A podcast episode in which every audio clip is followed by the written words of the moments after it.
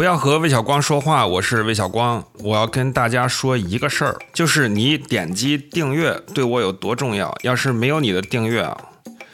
呃，你可以在评论区留下你的地址，我上门请你点击订阅去。因为我们这个免费的节目存在，全指望你做一个事儿，就是请点击订阅，就这么简单。我提前感谢各位。今天来我们节目的嘉宾是中央美术学院副教授、硕士生导师古云博士，谈谈墓葬、宝塔，还有中国艺术收藏史的几个大八卦。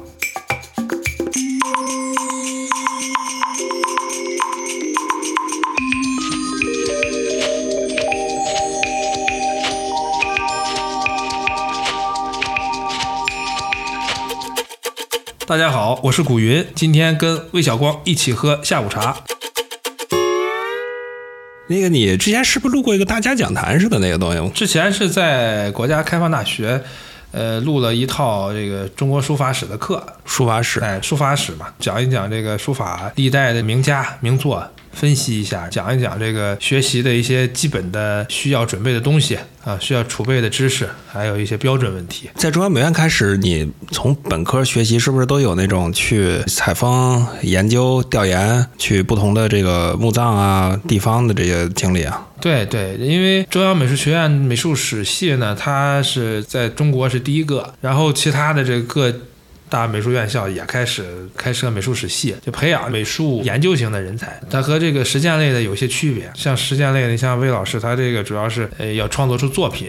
啊，我们这个主要是在研究艺术界、艺术家，包括古代的一些艺术的发展的规律，所以他在本科的设置呢，就有老师带着去实地。现在是多看博物馆啊，我们那时候啊，上个世纪九十年代的时候，好多地方它那个博物馆还没那么健全，有的可能直接去考古队，人家正在挖掘，哎，这都属于很珍贵的内部材料经验。所以我们那时候本科的时候，你像比较有名的一些石窟，山西大同的云冈，呃，河南洛阳龙门。天龙山石窟啊，像这个很多的寺庙啊，但北京也有不少。后来这个基础知识学会以后啊，就自己。主动去看了，后来又去了河北，看了看一些北朝的一些墓葬，北朝的一些石窟，包括什么像响堂山什么地方的哈。因为我博士方向就是中国古代美术、佛教美术，所以在内蒙啊、辽西这一带，把这个佛塔、砖石塔都看了个遍。你当年有没有真的去挖掘过、参与发掘啊？参与发掘没有，我们有幸呢去了这个邯郸临漳县啊，也是社科院这种墓葬呢，一旦被村镇或者是哪儿修路。一发现呢，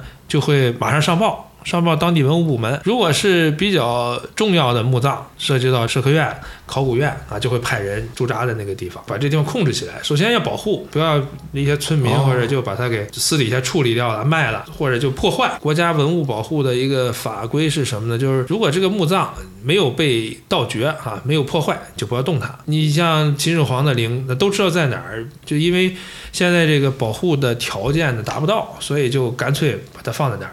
什么时候条件成熟了，再进行挖掘，这样的话也算是给这个后代啊一个交代。那你是不是看过好多的墓是吧？你就说这些考古地点，除了说佛教洞窟这样的，像有的是皇家工程吧，哎，它是寺庙，多数都是墓。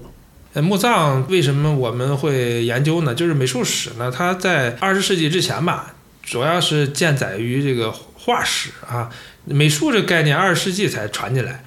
因为它这个美术的概念呢，它是用的是欧洲的啊，西方呢就过来一个概念，概念里就是美术学院的几个分科：油画、版画、雕塑、壁画、设计。但是这在古代没有这些东西，古代就是画学啊，就是绘画。雕塑呢是工匠干的事儿，比这个绘画还低的。所以在古代呢，就是只有这个文人，早一点就是士大夫，像顾恺之创作出来的壁画的样。当时顾恺之还在皇家，当时这个南京啊，是吧？他们国都那儿创作壁画，他这东西一画出来，就等于是我们用今天话讲。公共艺术了是吧？所有人都可以去看看完以后，这个样就传播。古人他不太会把这个什么呢？像今天一样做考古发掘，因为墓葬里的壁画一旦画成以后啊，就见不了人了。那盗墓那是损阴德的事儿，那非法。他这个西方的考古学进来以后呢，在中国呢就形成了自己的特点，意识都变了啊。新社会科学的发掘，科学的保护。古人的墓葬呢，如果他一旦是发现有盗洞破坏了，赶紧抢救性的发掘。墓葬里的壁画呢，他也不会说是像这个宫廷里的这个卷轴。画一样画这么精致，那都知道这东西就是埋起来的大差不差就行。所以我们看这个，你比如说五代时候董源的肖像图，皴的笔墨非常的细腻。你再看王楚直，河北这个王楚直的墓，五代时候的，他那个上面那个壁画里边那些就照着董源的，一看构图是一样的，皴法也一样，就是糙很多。那就墓墓葬它没有必要 做那么多，哦，做那么细致那的处理。这更是一个活儿呢，是对，也是个活儿，嗯，只不过这个活儿就是看客户是吧？就客户的要求也不一样啊。你 对，你文人之间是吧？你比如说互相赠予，那你就得满足人家，你得尊重人家。问你个不着边的事，现实中有没有那种墓葬里边就跟电影里拍那种带陷阱的，什么射出毒箭啊，什么应该是会有。你像那个 秦始皇的那个墓，他在《史记》里就明确说了，因为帝王的墓肯定都是这样。呃，秦始皇那个墓有这个机关，完最后一批工匠最后入葬的时候，他就把最后一批工匠关在里边，就死掉了。考古的时候，那个郭沫若先生呢，他当时是想把这个谁朱棣，就是这个永乐大帝，想把他的墓葬打开，但找半天没找着这个口，就没打开，所以最后只是把万历皇帝，就是老不上朝那个。那个墓葬给弄开了，结果里边那个人啊，包括这个衣服，就一见氧就秒变灰，就等于是毁了它了。所以最后呢，就是才有了文物保护的法律。汉墓千年不见这个氧气，你何必去弄它，是吧？你一出来一碰，这完了，那个时候的这个人长什么样你也不知道，那时候衣服什么样你也不知道，非要看它，还不如说是留着它。也是由于郭沫若的破坏促成的。呃，其实是的，郭老他本身是个诗人、文学家，就这方面才情是一个现象级的人物。但是这个考古这是另外一回事儿啊。那时候他的一回来，这个文化部部长一开始把这个考古这个方向，他是放到了中科院。我们想肯定考古得放社科院嘛，是吧？但是那是后来了，一开始放到中科院，就认为它是个科学啊。因为你像在美国，这个考古它是跟什么放在一起？它跟那古生物那块儿放一起。那美国哪有这么长的历史？到中国来呢，它就变成了，其实应该叫历史考古学。那美国可能就是古生物考古啊，自然考古了，然考古，对 对对，所整以恐龙了，恐龙这底下没人了。那个确实得放中科院，那咱们地质所。所以那个考古学的两个方法，主要方法不是地层学和类型学嘛？那其实就是李四光爷爷全是地质学的方法，他其实就是通过这个东西断代。哎，类型学呢就看生物或者是器物它的一个变化，其实就是摆一排啊，每个可能隔了一千年的一个杯子，看这个杯子的器型的变化。哦，是这样，这就是类型学，哦类型学。但是这个有点那什么呢？进化论的观点了，因为器型你这中间肯定不可能完全匹配。你万一你像今天我们家里还可能弄一个仿古的一个茶杯，那万一我们这个地层一变，我们这个时代。比如说，二零二三年地层里边发现一个宋代型的一个杯子，你说我们这是宋代，这不可能，所以它这个断代也有一定的这个问题。但是它这个考古学肯定跟进化论是有密切的关系，因为它是那个时候产生的学科。动物现在进化论我们都知道是吧？这个后天的东西它不能遗传。你比如说我们小时候经常看那个科教片，一个动物经常在水边走。最后它也游泳，游了多少年以后，这个动物的鼻孔逐渐跑到头顶上去了，为了方便它这个呼吸，是吧？脚呢也逐渐长出蹼来，方便它划水。但是我们知道这不可能的，是吧？我们如果有智齿拔了以后，我们的下一代它也会有智齿。你不能说拔几代最后智齿就不长。有人还做过，就是被小白鼠嘛，小白鼠给它尾巴割了，然后它再繁殖一代还有尾巴。你砍上那十代，它那个小白鼠还是有尾巴，是吧？这个是后天的东西，它不可能这样。所以它这个进化论现在就是很多人就是说，应该是叫适者生存，有这样样貌的这个动物它才能活下来，不是说 由于这个去适应这个环境变化，它剩下的那些东西。你接触的历史最早到什么时候？专业研究历史的起点，因为通史的话，美术史它都学。呃，夏商周那时候最早的刻画的一些痕迹，二里头的一些遗址，一直到当代。只要是有人创造出来的这种器物啊，美术史还得有一个载体。考古发现啊、它对于往前推研究的上限，其实有不少的帮助。你比如说。甲骨文，你前面这个这么多人，虽然他离着甲骨文的时代、殷商时代近，没发现甲骨文，他就不知道。他们都是从最早的文字，一九零零年王懿荣发现甲骨文，王懿荣是最早把甲骨文拎出来，认为这是一种文字。呃，之前就是文物贩子吧，他看着上面有这个人刻的这个符号。他就觉得这个有利可图，他就卖给很多官员。清代的官员，他这个文化修养很高，都是喜欢考据这考古金石，所以他看这东西呢，那王懿荣就高价买了。那个文物贩子为了为了盈利，就骗他们说这个东西是从江苏哪儿挖出来的，但其实是这个我们都知道的是安阳是吧？河南那边挖出来的。所以后来是那个罗振玉最后确定了，就是安阳小屯村文物贩子吧，在历史发展中啊，它有一定的作用。之前的学者根本就不知道有这么一套文字系，所以有时候这个动画片里边他不太注意历史史实，他有穿帮，就是那个哪吒是吧？我忘了是哪个版本的了。他那个陈塘关那三个字是小篆，那肯定不对啊！你想那个李靖是吧？你讲的是这个武王伐纣，应该是殷汤做天下，那怎么也得是甲骨文嘛，是吧？怎么也得是大篆，那怎么也成不了小篆。还有好多讲屈原的故事的，那书里边也是小篆。屈原的时候，那秦始皇没统一，怎么出来的小篆是吧？那就是老穿帮。但是最近我看好像也注意了，哪吒那个电影里边用了好多商代的青铜器的一些符号，这东西逐渐逐渐就成了一个很普遍的一些通识了。我小时候看八几版《西游记》，墙上挂的画，一看五代董源的，还有这这皴法都是，这就太扯了，是吧？《西游记》肯定是唐嘛，而且是李世民时期出唐的，怎么会出来这个五代的画呢？感觉都快是宋画了。这史实错乱的挺多的，你像那个。神探狄仁杰哈，就是梁冠华演那版。李元芳说啊，这个我们的马就有两个渠道，一个是蒙古的，一个是西域的。那时候哪有蒙古啊？你 唐没有蒙古这个说法，没有这个说法。西域可以是吧？你不能说有蒙古，因为他们最大的邻国不是突厥嘛？突厥是没问题，蒙古起码得到了宋差不多。我看过一些人类学的研究，新发掘的一些墓葬就是比较震碎三观的，就在那个中亚一带的这墓葬，有的是有埋的身体有奇怪特征的人啊，比如说一。一个巨人，比如说两米多高，还有两个人抱在一起，中间还抱着一根长矛、一根棍儿这样的奇怪的东西。我你看过有什么那奇葩的墓葬？呃，我我们包括装修啊的 装修。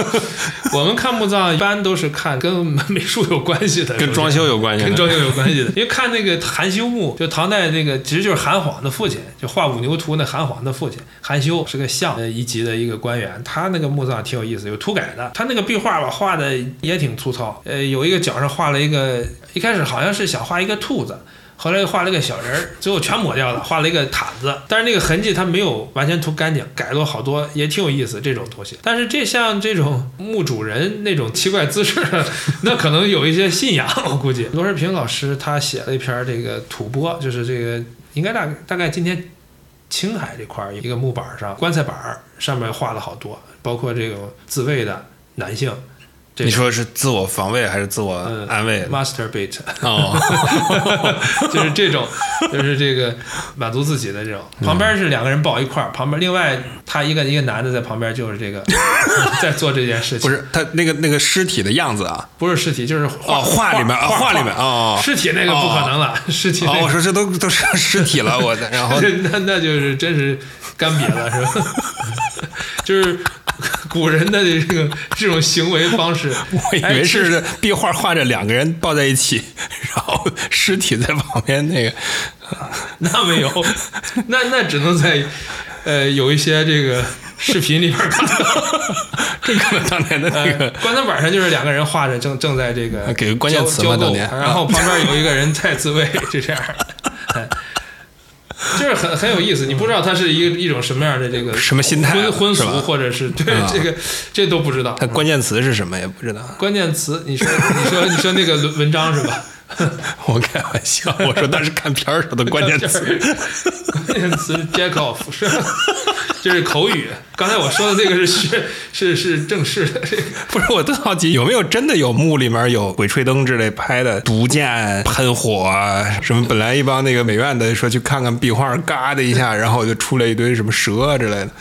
这个我没遇到，一踩下去，这个自动门突然开了。我们去的墓葬都是修的挺好的，地面也重新弄过的。要不然人不能让你进去。地板砖铺的对，真的是铺的地板砖，就是那种不会像家里那种比较结实的那种混凝土的，外边加个砖什么的，那就走下去都能看了。尤其是我们去那个朝阳北塔。对塔不本来也就是佛祖或者是高僧的墓嘛，它里面地宫甬道基本上都是重新修过的。辽宁的这个朝阳，它是东北亚的重要的一个佛教圣地，佛教从西传到东，它是一个它一个重要的点。它那个塔有个十六国时期的塔基，北魏时候在上面重修，然后到隋唐唐代的塔一般都是方的，你像陕西那个大雁塔、小雁塔都是这个方的，平平面就是横截面是方的。但是到了这个后代，你像辽宋，它都是八角形的多。对对对，我见八角形的啊。然后藏传佛教那个塔呢，就是个圆的，就是你看那个北京的那个北海公园里边有个白塔。对对对，看底座是吧？你说它就是那个那个是藏传佛教的，嗯，那其实就是覆钵嘛，就是扣过来的那个那个钵，上面有一个塔刹。你可你从美学角度给我解释一下这个白塔寺咋回事？我从小第一次就见到这个插图啊什么的。再到后来就是亲眼见到，都觉得比较震惊。这个东西形状很奇怪，我觉得它是一个疙瘩，对，然后 上面还有几个疙瘩，嗯然后怎么设计的这个？塔这个物件呢，它是源于印度。印度呢，它就是个木，考古学上叫覆钵，就是扣过来的一个钵啊，就是唐僧取经那个紫金钵盂这个东西。然后上面要有一个塔刹，上面再套一圈一圈的象轮，然后这个塔刹指向天空，它是有这样的一个，就是墓葬，它叫速度坡，所以刚传进来的时候叫塔婆，后来就把那个婆去掉了，就是塔。塔是个音译的，我们现在叫什么蛋塔，什么这个那个塔，呃，蛋塔一开始把蛋挞扣过来，哎，其实不是开玩笑，它也叫蛋塔，因为它扣来就像个蛋，上面竖着我们讲像天线一样。如果没有那个塔刹，它也不是个墓葬啊，它里边葬的佛或者是后面就是后世用高僧的一舍利，就是他的骨骨灰，因为佛教讲这个秃皮葬嘛，它是要火葬的。中国古人呢，这是土葬。后来啊，在汉地有一些文人士大夫，他信了佛教以后，佛教这东西当时就成了一个很流行的一个信仰。很多文人士大夫死了以后，说我要赶时髦，我要火葬，家人不同意啊，是吧？生要同寝，死要同穴，你这你烧了我怎么办，是吧？这个东西就是一个观念的冲突。你比如说这个达尔文，刚才讲进化论，达尔文他和他的妻子应该是他的表姐，他妻子就说：“达令啊，你要把你这个学说发表出来，那咱俩可能上了天国就不会在咱俩就犯法了，那可能对，因为他妻子，因为那时候都是信基督教嘛，有神。好家伙，你这来一个进化论，等于你把神给杀死了。你就不信这个，那咱俩以后怎么能一块儿上天国呢？哦，我以为他主要是近亲结婚的这件事儿。呃，今年他们生了十个孩子，后来好像夭亡了不少，可能不是因为那个，那时候成活率就是低。达尔文后来就真发表出来了，然后很多人就嘲笑他，把那达尔文的头身的身子画成一个黑猩猩的，就讽刺他。但是最后他的地位在英国还是被承认了，死了以后就进入了西敏寺，就是威斯敏斯特大教堂嘛。跟这个牛顿那些牛人葬在一起，他还是没法死同穴，这个就是观念上的。佛教其实跟中国传统儒教它有很大的冲突，因为儒教讲的是什么呀？讲的是不孝有三，无后为大嘛。佛教不是啊，是吧？那个哪吒干什么呀？我我剔骨割肉还给父母，我跟你这个尘世划清了关系了，哎，我跟管你叫施主了。管自己的妻子呢也叫女施主，管自己的儿子叫小施主，是吧？咱俩没关系了，这就就就这么玩了，是吧咱们？是甲方乙方的关系。对，咱们没关系了，你给我钱是吧？您得供养我是吧？你要不我怎么去弘法呢？你看他跟儒教的这个完全抵触，啊儒教这不行，得有伦理，对吧？我生了你，你家国天下，你就是我的啊你对你就是我的，君要臣死，臣不得不死，父要子死，子也得死。你看王莽当时逼死他儿子，所以这个韩愈就呃玩命攻击佛教嘛，就说这个东西会毁了国家，他反对皇帝迎佛骨，你迎佛骨那事儿，你你你这太烧钱了，你这完全是个礼仪嘛。你像法门寺，陕西扶风的法门寺，那个地宫里边多豪华，密册词是之前是只在典籍里见的，但是在法门寺地宫里就有。因为它有一个叫物障碑，有个碑上面刻着，刻的明明白白，刻的什么呢？就是这个地宫里边放了些什么东西，那太牛了。就是说有了账本了，里边那个瓷就是密色词。那个现在做考古的，一看就知道了。我说这奥秘色词是这样的。这实际当年都是失传的东西，是吧？就是有知道有这么个东西，从来没见过。没有实物，你怎么研究是吧？那但是就是在这地方你就看见了，韩愈呢，他把当时这个皇帝呢就比作成梁武帝。梁武帝因为宁佛呀就没得善终啊，皇帝大怒说你可以说我烧钱儿，但是你不能把我跟那人比是吧？就把韩愈就一脚踢的就就扁了嘛，满世界踢贬官啊，就不弄死你，然后就把你放到这个边疆去，然后这样的一个处理，惹惹急了。所以其实他这东西是抵触的。佛教能够进入中国，跟当时的一个大的一个社会环境有关系，就是说魏晋南北朝啊，这个北方乱了，中原政权崩了，统治思想呢不复存在了，大多数的都是中亚过来的这个游牧民族，他们呢肯定跟这个印度传过来的东西，它它外来的嘛。哎，佛也是胡人是吧？我们也是胡人，我们信他的。呃，信了以后，而且这个一战乱的这个佛教还挺，这宗教嘛，麻痹一下思想。所以早期佛教传进来的全是这种主张这种牺牲精神的这种图像，割肉供割呀，还有什么这个舍身饲虎啊，把双手点燃当火把，去在黑暗中给别人光明，就全是这种故事。那只能用一次。对只能用一次，两栖动物可以哈、可以再生。这，所以当时就是你看这个生物不好就就不太好是吧？你绑个壁虎不行吗？是吧？一开始佛教就是逐渐逐渐进入中国，它一个契机。但后来中国的这个佛教又变化了，是吧？它就跟印度又不一样了，它有很浓重的儒学色彩。所以我们看藏传佛教有好多血腥的一些图像，色儿也欠，是吧？有红的、蓝的、绿的都敢往一块儿放，还有双休的这东西，这些东西在这个中国它不不能有啊，这个男女的这些事情都要把它都除掉。其实全是儒家的，有一部经，你一听就是伪经，不是伪经还是伪经，这假 假的，就是后人做的，就是那个报父母恩重经。你一听这这怎么回事？你报父母恩，你去出家去，这不可能的是吧？正好是个抵触的，所以这个就不对。你刚才说塔都是墓葬，最初是墓葬，但是中国文化它这个它会改造啊。你比如说现在这个肯德基怎么还能卖油条呢？就全都给你融合了。现在中国那个叫什么 Christmas Eve 吃苹果这个。都已经反噬到海外了，海外有些外国人也吃苹果，这个谐音都已经打回去了。所以这个文化的东西它挺有意思。就是说后来这个塔呢，在中国吧，它逐渐逐渐跟这个楼这个概念它结合了。就塔成了楼，tower 是指的就是没有宗教意义的塔，pagoda 特定的，它是指的有宗教意义的，有这个义埋啊，宗教管埋，就是有礼仪性的这个埋葬叫义埋，就是一个病字旁里边一个夹克的夹，下边一个土。林黛玉葬花叫义花嘛，是吧？古人有写过义花的这种诗，呃，也是这南北朝时候的语信哈，他那时候写的。包括易鹤鸣，一个士大夫家养的鹤死了，那时候这文人喜欢养那个逼格比较高的宠物嘛，是吧？死了以后那就义埋啊，不是一般的埋啊，不，咱不是这家条死条鱼到小区里刨坑埋了，也没什么仪式，人那个都是有仪式的，这埋葬义埋啊，舍利义埋这种塔叫叫 pagoda，所以大家去那个哪儿去看那个文物古迹的时候，你看它那个牌上一般都是有个中文，有一个英文。你看他写的是 pagoda 还是 tower？我之前去这个河北宣化辽墓，他那个翻译就很有意思，叫张什么什么的墓，他那个英文翻译叫 last home，他没有翻译成 tomb，他就是 last home，故居，对，故居成了 最后的最后的居所。因为古人就是视死如视生，就是把这个人死了和活着时候是一样处理，这个人死后去另一个世界，所以不能给人烧了啊，也得看还不还完房贷。对，叫什么这个。该该还的一定会还，是吧？到九泉之下，是吧？九层地下水之下，也也得也。我作为一个啥也不懂的人啊，我看那个塔，以前我概念是觉得塔它是个建筑，它是高起来的，就很高嘛。在古代可能已经像我上个月去看的，在苏州看的虎丘，什么七八层的那样的。呃，像你说它其实是墓，但我感觉墓好像一般都是埋在地下的东西，所以塔是一种。是宗教的埋葬，然后它作为一个不知道作为一个礼仪用的一个建筑，这个其实也是一个文化融合，主要发展融合的问题。一开始这个塔，它就是一个。刚才说的蛋塔是吧？一个覆钵上面加一个塔刹。北海公园那个白塔，小时候唱过一首歌叫《让我们荡起双桨》，海面倒映着美丽的白塔。它那个塔其实更接近于印度的那个东西，中国塔就已经被中国化了。它跟个楼结合。其实看很多三国时候的那个墓葬里边那种出土的陶楼啊，就中国人一开始不理解佛教，他是零碎理解的，他认为佛是个什么呢？佛是个大仙儿。就是把那个佛像经常修在这个魂瓶上面，或者是放在门楣上，墓葬的里边有的时候也放上。就是它这个干什么呢？它跟中国传统的这个神仙思想有关系。就是说你引渡升仙。因为那时候人死了就是升仙嘛，你看那个汉代的这个什么马王堆的那个梯形帛画里边有个天门嘛，干什么呢？就是这个死了以后升仙。他认为佛是干这功能的，跟中国这个土生土长那个神仙是一样的。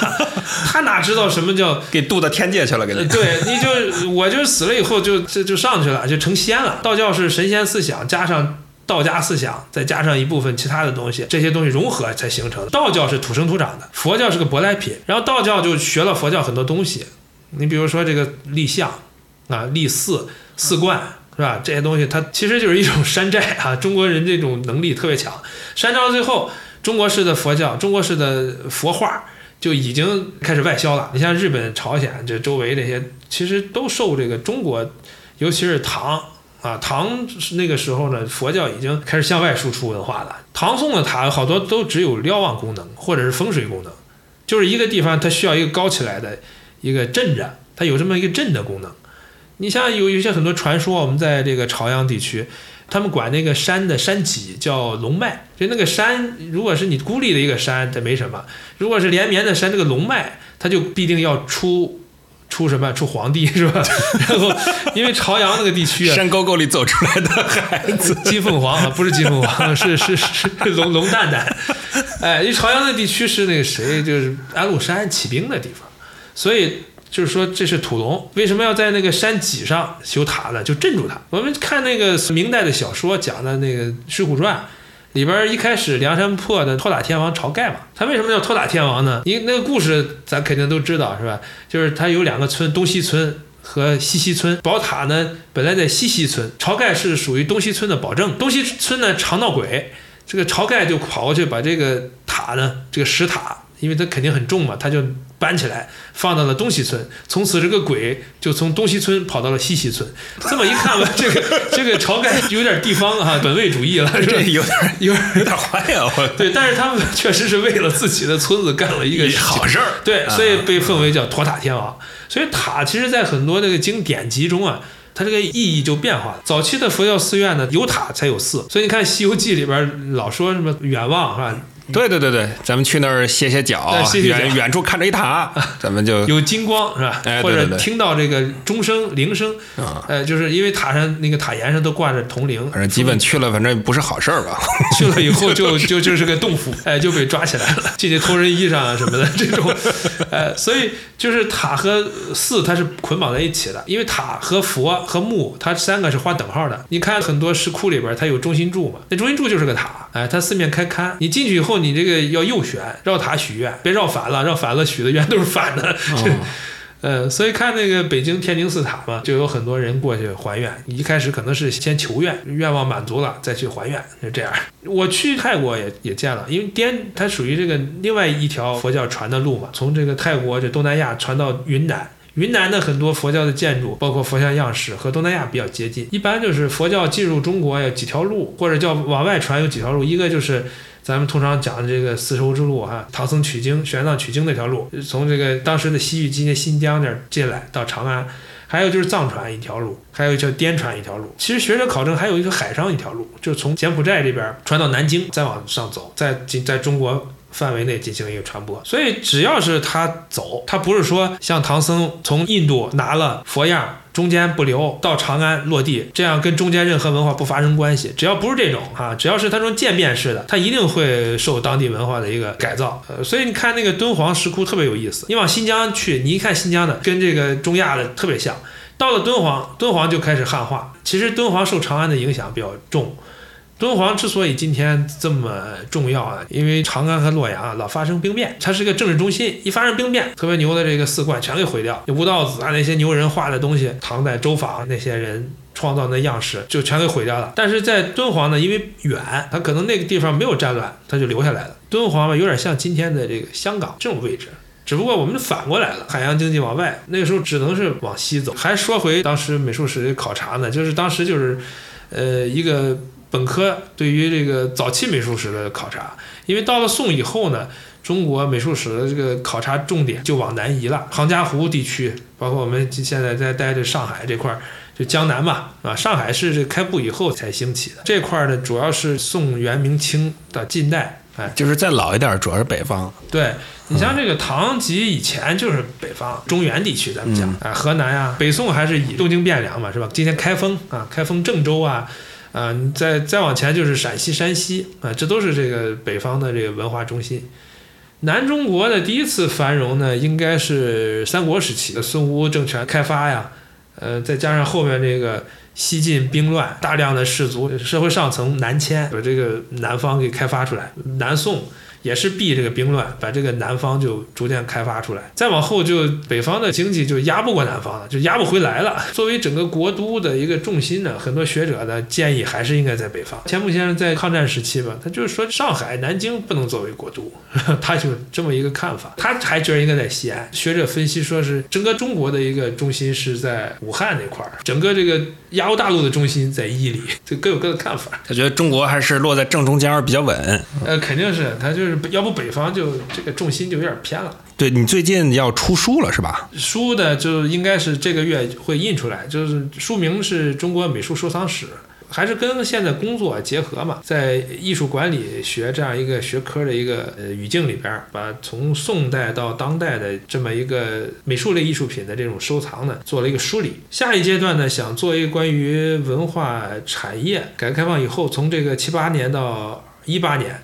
这段时间四十年梳理一下，就是中国做的这个所有的文化产业，也准备一一本书的这样一个专注的一个形式出版。给我们节目分享两个故事吧，比如说在中国古代收藏史里两个有趣的故事。其实收藏史呢，它不像那美术史就锁在画上了。现在大家一说美术史，感觉都是看图说话。我们现在讲这个收藏史呢，呃，锁在人身上。有的时候一个人呢，他可能就首先他是得有有很好艺术的一个眼光，这个东西好像就不能是暴发户了，不能像这个张作霖是吧，出身这个。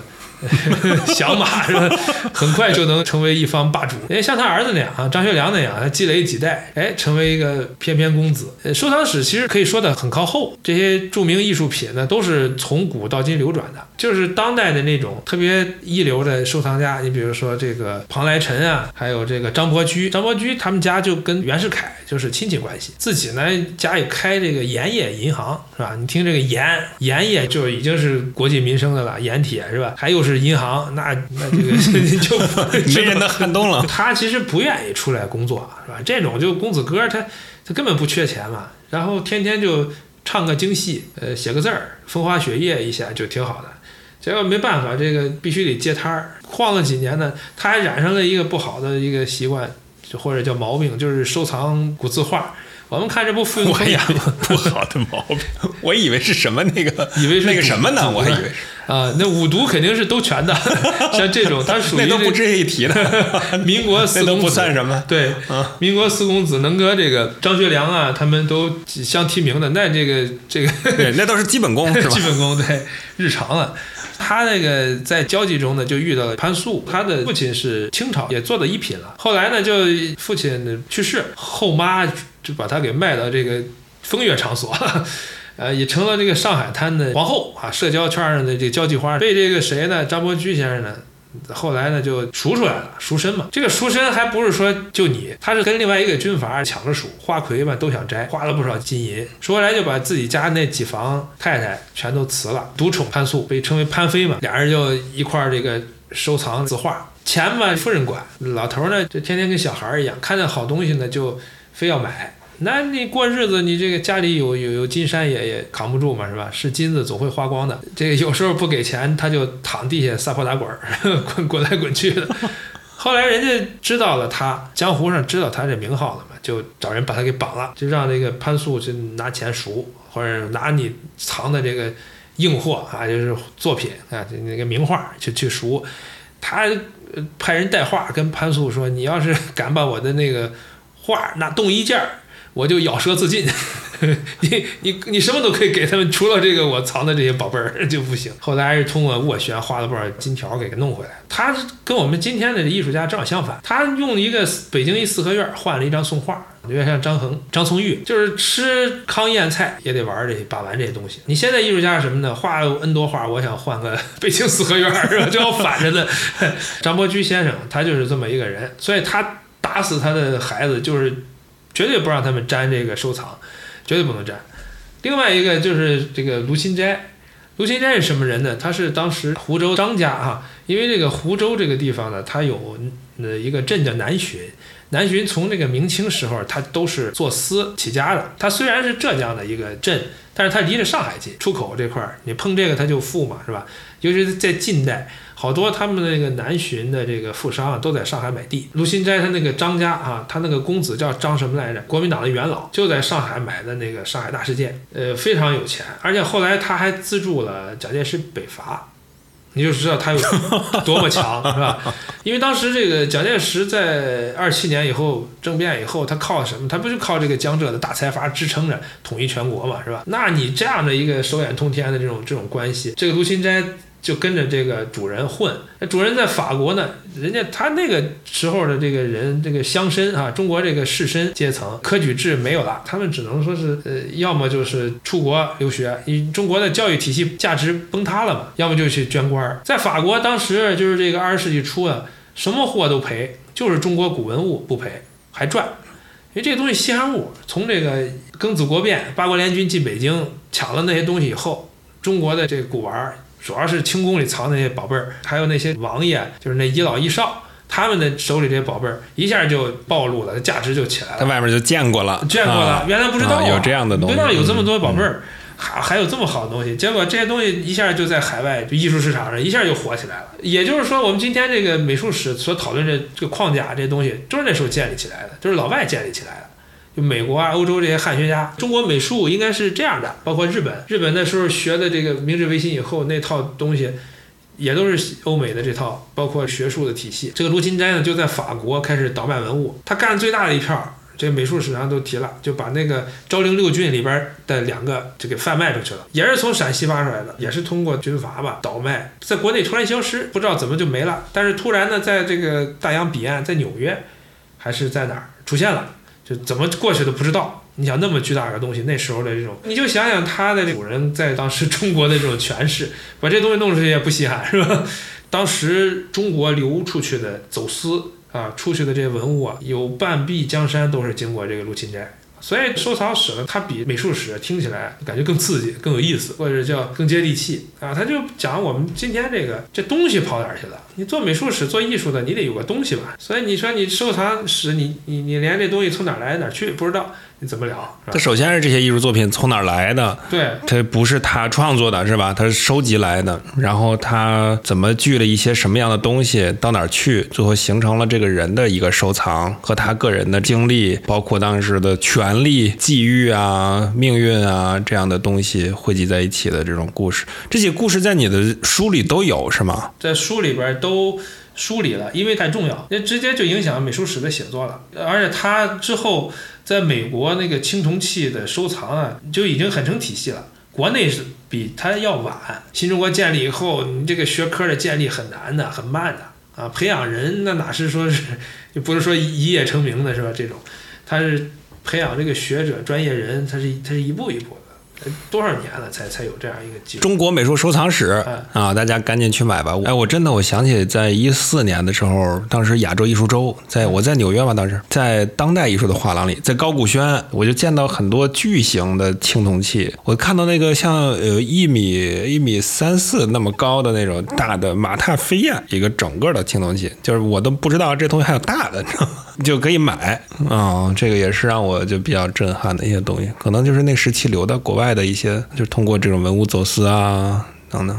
现在很多盗墓呢，它那器械很厉害。你像前些年那个武惠妃的石锅，就是那个石头棺材，二十七吨，差一点就给盗出去了。你想二十七吨的，那得用什么样的起重机是吧？一般的这个。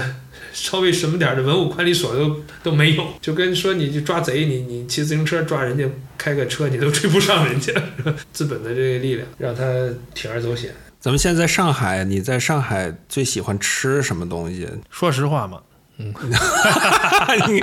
假话。说实话是就去百春园做粉的那个，那个湖南牛肉粉。对，为什么呢？因为那个粉可以无限的加量。哦，那可以加粉。对，你就我一般点一份，我要要两份。他给加汤吗？呃，汤不给加，也可以加加那个肥牛，他要多加钱，但是加粉不用加钱，那个可以吃的比较爽。这是你在上海吃的最爽的东西。没想到是湖南菜。那你说，呃，这是真真话是吧？真话啊，假话呢？假话就是吃这个上海风味的 灌汤包。哎，其实也不是，也不算假话，就是吃那小杨生煎。也吃小杨生煎，那也是真话，也是真话。我想想还有什么真话没说？去的这个黄河路吃了一个叫什么乾隆的那个什么的一个一个一个菜，好像好一点。乾隆的什么？乾隆白菜？乾隆的一个什么？给乾隆做，我忘了那个店叫什么，好像也就是淮扬菜吧，也没有太特别爱吃。印象还是没有那个米粉爽。对，米粉还是米粉爽。那要去长沙，我怎么说呢？在上海说这个，那就不算了，不算了。